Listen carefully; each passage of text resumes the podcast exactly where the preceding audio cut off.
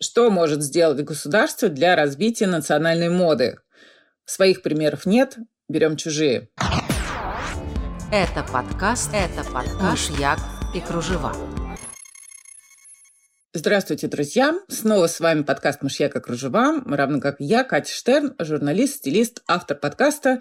Выпуск у нас под условным названием «Государство и моды». Будем говорить о том, что на развитие моды может повлиять не только, не знаю, какие-то события в обществе, климатические изменения и так далее, какие-то глобальные э, вопросы, но и зависть э, на личностном уровне, который переходит на уровень государственный. А пока давайте, пожалуйста, давайте поздравим Наталью Водянову и Антуана Арно. А, пара таки поженилась в понедельник. Скромная в сравнении с их статусами э, гражданская церемония прошла в Париже. Может быть, самые внимательные наши слушатели помнят, что в 14-м «Мышьяке» я выражала скромную надежду, абсолютно, на самом деле, несбыточную, э, на то, чтобы Наталья вышла замуж в платье бренда «Крестецкая строчка». Словом, Наталья, Наталья Водянова на своей скромной гражданской церемонии была в платье авторства Ульяны Сергиенко. И на платье был такой лиловый вышитый элемент, сквозная вышивка под воротничком. А, и это очень похоже на то, что делает э, крестецкая строчка. И еще один момент. Силуэт платья был из 30-х. Э, про 30-е мы говорили в прошлый раз. Если вдруг пропустили, пожалуйста, послушайте. Это очень любопытно. Пока никаких упоминаний, подтверждений про крестецкую строчку нет. Ресурс Women's Wear Daily вообще не упомянул Ульяну Сергиенко, не то, что там какую-то крестецкую строчку. British Vogue указал на Ульяну прямо, прямо в заголовке. И очень любопытно, на самом деле, не услышим ли мы в скорости каких, э, каких-то новостей о бренде Ульяны Сергиенко и новом приобретении конгломерата LVMH. Э, потому что жених, например, был в костюме Берлути. Э, Арно-младший является и CEO бренда. Я сейчас немножко как бабка на лавочке рассуждаю, но просто я очень-очень рада тому, что Наталья Водянова вышла замуж в платье Ульяны Сергенко. Да еще, возможно, с вышивкой от крестецкой строчки, в сотрудничестве с которой, э, с которым, с которой, с брендом этим Ульяна делала свою кутюрную коллекцию прошлого года. Э, словом, ура! Э, это была правильно запущенная мечта, видимо. Э, если бы об этом трубили наши медиа, медиа не обязательно глянцевые, то событие приобрело бы еще и некоторый оттенок государственной важности. Но посмотрим. Еще предлагаю коллективно помечтать о том, чтобы, например, Рома Уваров сделал Путину Владимиру Владимировичу костюм. Пусть не для встречи на высшем уровне, а, допустим, для рыбалки. А журнал «Таймс» потом поместит э, Путина в этом костюме на обложку. И так мы победим. Да, значит, мечтать не вредно. Э, прошла у нас Нью-Йоркская Fashion Week, э, первая из четырех главных недель моды общих мировых. Вы, кстати, знаете, что вообще все заметные недели называются по названиям городов, не стран. А, так вот, несмотря на отсутствие многих флагманских имен, неделя была интересной, любопытной. 15 а, было новых участников э, с женскими показами, плюс 10 дизайнеров э, мужской и гендерно-флюидной одежды новых. А, и было на что посмотреть. Кстати, Council of Fashion Designers of America, Совет модельеров Америки, запустил новый digital новую диджитал-платформу Runway 360 э, и показывал всех участников, э, будь у них э, показ непосредственно, цифровой лукбук, фильм, дискуссия, все что угодно. А, обо всех, кажется, ну, по крайней мере, о большинстве написали те же самые Women's War Daily. А, никого в этот раз не ругали, не критиковали, ни на что не намекали, как обычно. А, до 2020 года начинающим, ну, либо малоизвестному, не прогремевшему еще дизайнеру могли посвятить в этом здании там максимум пару абзацев. А тут минимум 4, а уж состоявшимся так и по 7-8. Да, не шутки. Родин в опасности. Дизайнеров, э, которые от участия в неделе моды отказались, тоже на самом деле не забыли. Вот с дуэтом Прайнза Шула была проведена беседа, мол, как вы там, ребятки, что-нибудь пришли в этот раз? Кстати, о названиях, о названии Прэнса Шулер. А, вот видео York Times Fashion э, Ванесса Фридман, э, обозреватель, называет дуэт, дуэт как раз Прэнса Шулер а, в их собственном присутствии. Между тем, существует видео журнала Vogue 2015 года о том, что, скорее всего, вы называете бренд неправильно, и в видео при этом отстаивается точка зрения, что не Шулер никакой, а Прэнза Скулер. Э, в общем, пойди пойми, я буду говорить и так, и так, и вам тоже разрешаю. Эм, значит, Лазара Эрнандес и Джек Макало, эм, их на самом деле можно назвать просто Friends Boys так иногда и называют. Эм, их любят, несмотря и вопреки, вопреки тому, что пацаны на самом деле переносили показы бренда в Париж, э, навернулись и спасибо. Э, не приняли в этом году участие в неделе, и тоже хорошо. Так, э, про Enzo Boys. Э, коллекцию, в принципе, они сделали, но покажут ее в октябре. Э, мол, не хочется им на 30 человек делать показ, и народ отвык собираться. В общем, вообще все это небезопасно, мы лучше подождем. На самом деле, столько тумана напустили. Я думаю, может, просто не успели или, или действительно захотели как-то выделиться. В основном они описывали то же, что и большинство дизайнеров, что лепили из того, что было, коллекцию, дедстоки все свои задействовали, не знаю, распустили все э, вязаные изделия. В общем, переиспользовали все то, что уже было использовано. Эм, любопытный был задан вопрос дуэту про размерный ряд. Э, может, что вы думаете о том, что большинство high-fashion брендов как-то не задумываются о, скажем так, американском населении и выпускают одежду на определенные фигуры. Э, на самом деле, средний размер американский, по-моему, давно перемахнул за 14, что ли, американский. Ну, допустим. А, значит, э, Лазар и Джек э, логично все объяснили и немножко перевели стрелки с себя на дома побольше. Э, мол, у тех есть ресурсы и отмасштабировать модель без потери пропорций, потому что масштабировать можно до определенного размера после того, как э, масштабирование уже для каких-то совсем крупных размерных сеток делается, то пропорции теряются, могут потеряться. В общем, это требует дополнительных усилий. А, значит, они это делать э, ну, как-то не очень могут. Они как бренд, э, нет у них пока таких возможностей выпускать модельный ряд пошире, да, Поэтому они ориентируются на размер 4-6 американский, и растягивают его максимум до 10 и вниз до второго минимум. Ну, что можно сказать по этому поводу? Может, вы помните, что в «Дьявол носит Прада» там Стэнли Тучи сказал героине Энн Хэтуэй с усмешкой, да, такой презрительный. Какой у тебя размер? Шестой, небось? То есть шестой – это было много. И, насколько я помню, она похудела до второго американского размера. Вообще странно, что этот фильм еще э, не подвергли обструкции, не знаю, э, редакции. Все вычеркнуть, все запретить. Напоследок, э, Prince Boys отвечали на стандартный такой вопрос, что посоветуете начинающим. Э, ну, Эрнандес, он просто схватился за голову, закатил глаза и, в общем, застонал что-то там про Бога, о май все остальное. А Макалу все же терпеливо объяснил, что дизайнеров сейчас больше, чем нужно, очень-очень много шума, сказал он, э, так что время в отсидке вы можете употребить на то, чтобы выработать, э, по его выражению, a real clear voice.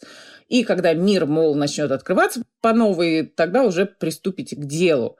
А стажировки, стажировки, еще раз стажировки, отточенные навыки, скетчинг, ну, то есть такой классический набор. Помню, к слову, какие эмоции у меня у самой вызывали занятия по fashion-иллюстрации в Британке. Э, смешное называется, потому что хочешь, а не можешь. А, ну и тут у меня есть маленькое предложение, маленькая ремарка. А, в РЭО имени Плеханова с 10 октября стартует курс по фэшн-иллюстрации, трехмесячный преподавательница Ольга Зуевская, э, в общем, верной позиции придерживается, что не надо, человек, не надо человека пугать излишней фантазийностью, излишней креативностью. Что многие были, были бы рады основным базовым навыкам. Эм, в общем, мне бы вот такие курсы перед британкой пригодились бы очень. Может быть, и вам пригодятся. Э, Инста, РЭУ, э, нижнее подчеркивание, fashion, нижнее подчеркивание, центр. Обращайтесь, а то вдруг у нас после платья Водяновой да, государство обратит внимание на моду, а мы и не готовы. Про излишнюю креативность теперь хочется поговорить. И фигура у нас такая, как Петр Первый.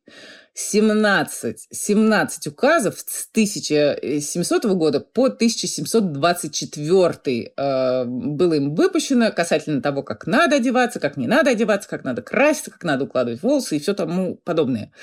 Э, ну, про бороды знаменитые э, знают, кажется, все. Это 1700 пятый год э, о бритье, бород и усов всякого чина э, людям, кроме попов и дьяконов, о взятии пошлин с тех, которые его исполнять не захотят, и о выдаче заплатившим пошлину знаков. Фух, да, ну, города-то боярам э, Петр нач- начал отрезать несколько раньше, еще в 1698 году. Э, 26 лет ему тогда было. Э, неудивительно, что после такого унижения кто-то даже покончил с собой. Э, кто хотел остаться бородатым, платил пошлину. Э, значит, 600 рублей в год. Огромная сумма. Э, ее платили царедворцы и дворяне. 100 рублей в год купцы, 30 рублей в год слуги и простые жители. Значит, 1700 год. Указ о ношении платья на манер венгерского. Это еще куда ни шло. Венгерское платье, оно там не, ну, отличалось, но все-таки не так сильно, по крайней мере, по длине э, в сравнении со старорусским. Однако в 1701 году вышел указ о ношении платья немецкого.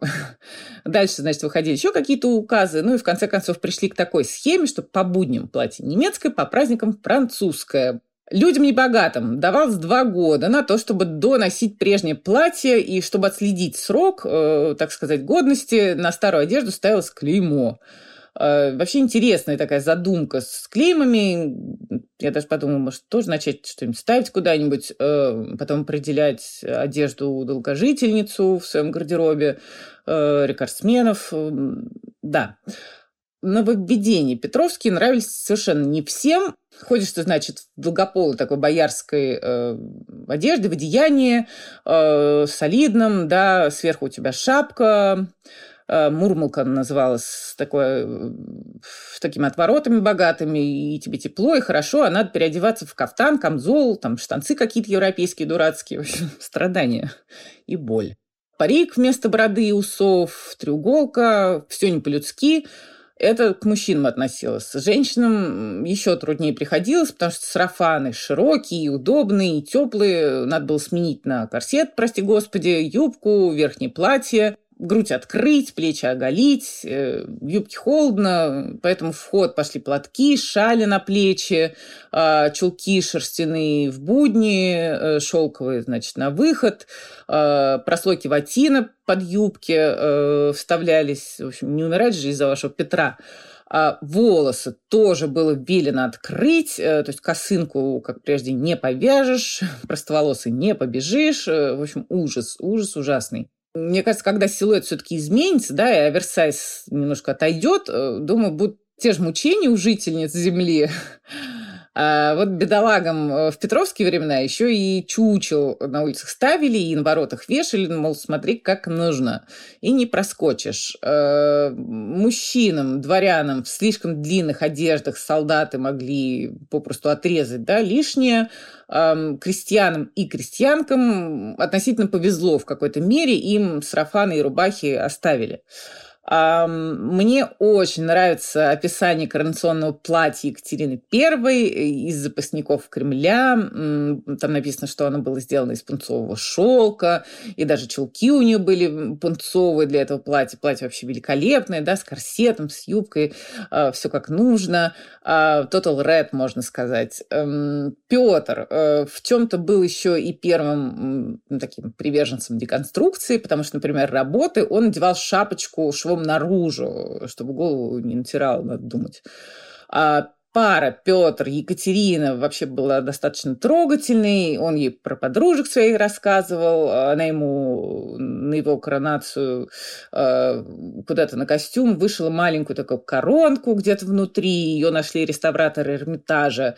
Известно также, что Катерина могла излечить головную боль Петра, э, держала его голову у себя на груди, пока он спал, и, так, в общем, сидел, не шевелясь, 2-3 часа. Э, жену Петр короновал, но незадолго до смерти заподозрил в измене. Обиделся ужасно, любовника казнил, а Екатерину простил, кажется, в общем, совсем-совсем уже близко к смерти, в общем, расстроился.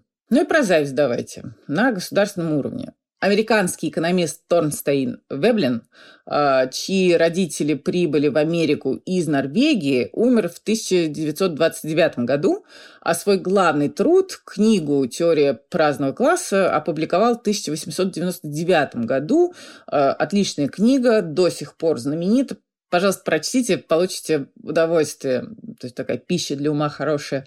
А, соответственно, Беблин а, не застал уже, как катастрофически совершенно подтвердилась его теория о том, что зависть, а, завистническое сопоставление, его такая формулировка, становится мощнейшим стимулом к захвату и к накоплению в хищнической культуре. Да?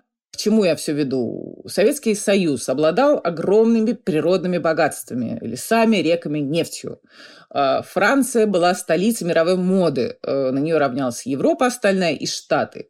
Адольфу Гитлеру было нужно все вышеперечисленное. Германия и Италия э, в предвоенные годы э, прилагали огромные усилия, дабы сместить Францию с ее значит, господствующего места – в Италии в 1932 году была создана организация национальной моды. Э, на организацию возлагались э, надежды большие э, на создание так называемого нового итальянского стиля.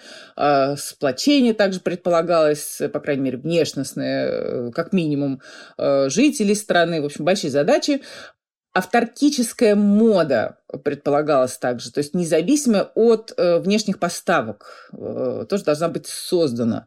Э, то есть такая задача государственного уровня. В 1935 году, после того, как Италия напала на Эфиопию, Лига наций применила к стране, к Италии санкции. И, соответственно, вопрос разработки новых тканей, новых материалов э, э, внутри страны встал очень-очень остро. Но были всякие еще побочные обстоятельства. Например, высший итальянский э, свет, высшее итальянское общество э, привыкло одеваться в Париже. Огромные совершенно суммы э, тратились на одежду, меха, драгоценности, уплывали, считай, из бюджета. Э, плюс проблема была еще и в том, что в Италии между собой соперничали Милан, Рим и Турин. Э, каждый со своими традициями, со своими ремесленниками, портными и производствами. А во Франции, вообще говоря, синдикат высокой моды был создан аж в 1868 году. А, Чарльз Фредерик Ворд его создал. А, ну и все эти проблемы и попытки итальянские на самом деле ни к чему ни перед войной, ни тем более во время войны не привели. И взлет итальянской национальной моды, да, прорыв э, произошел уже после войны.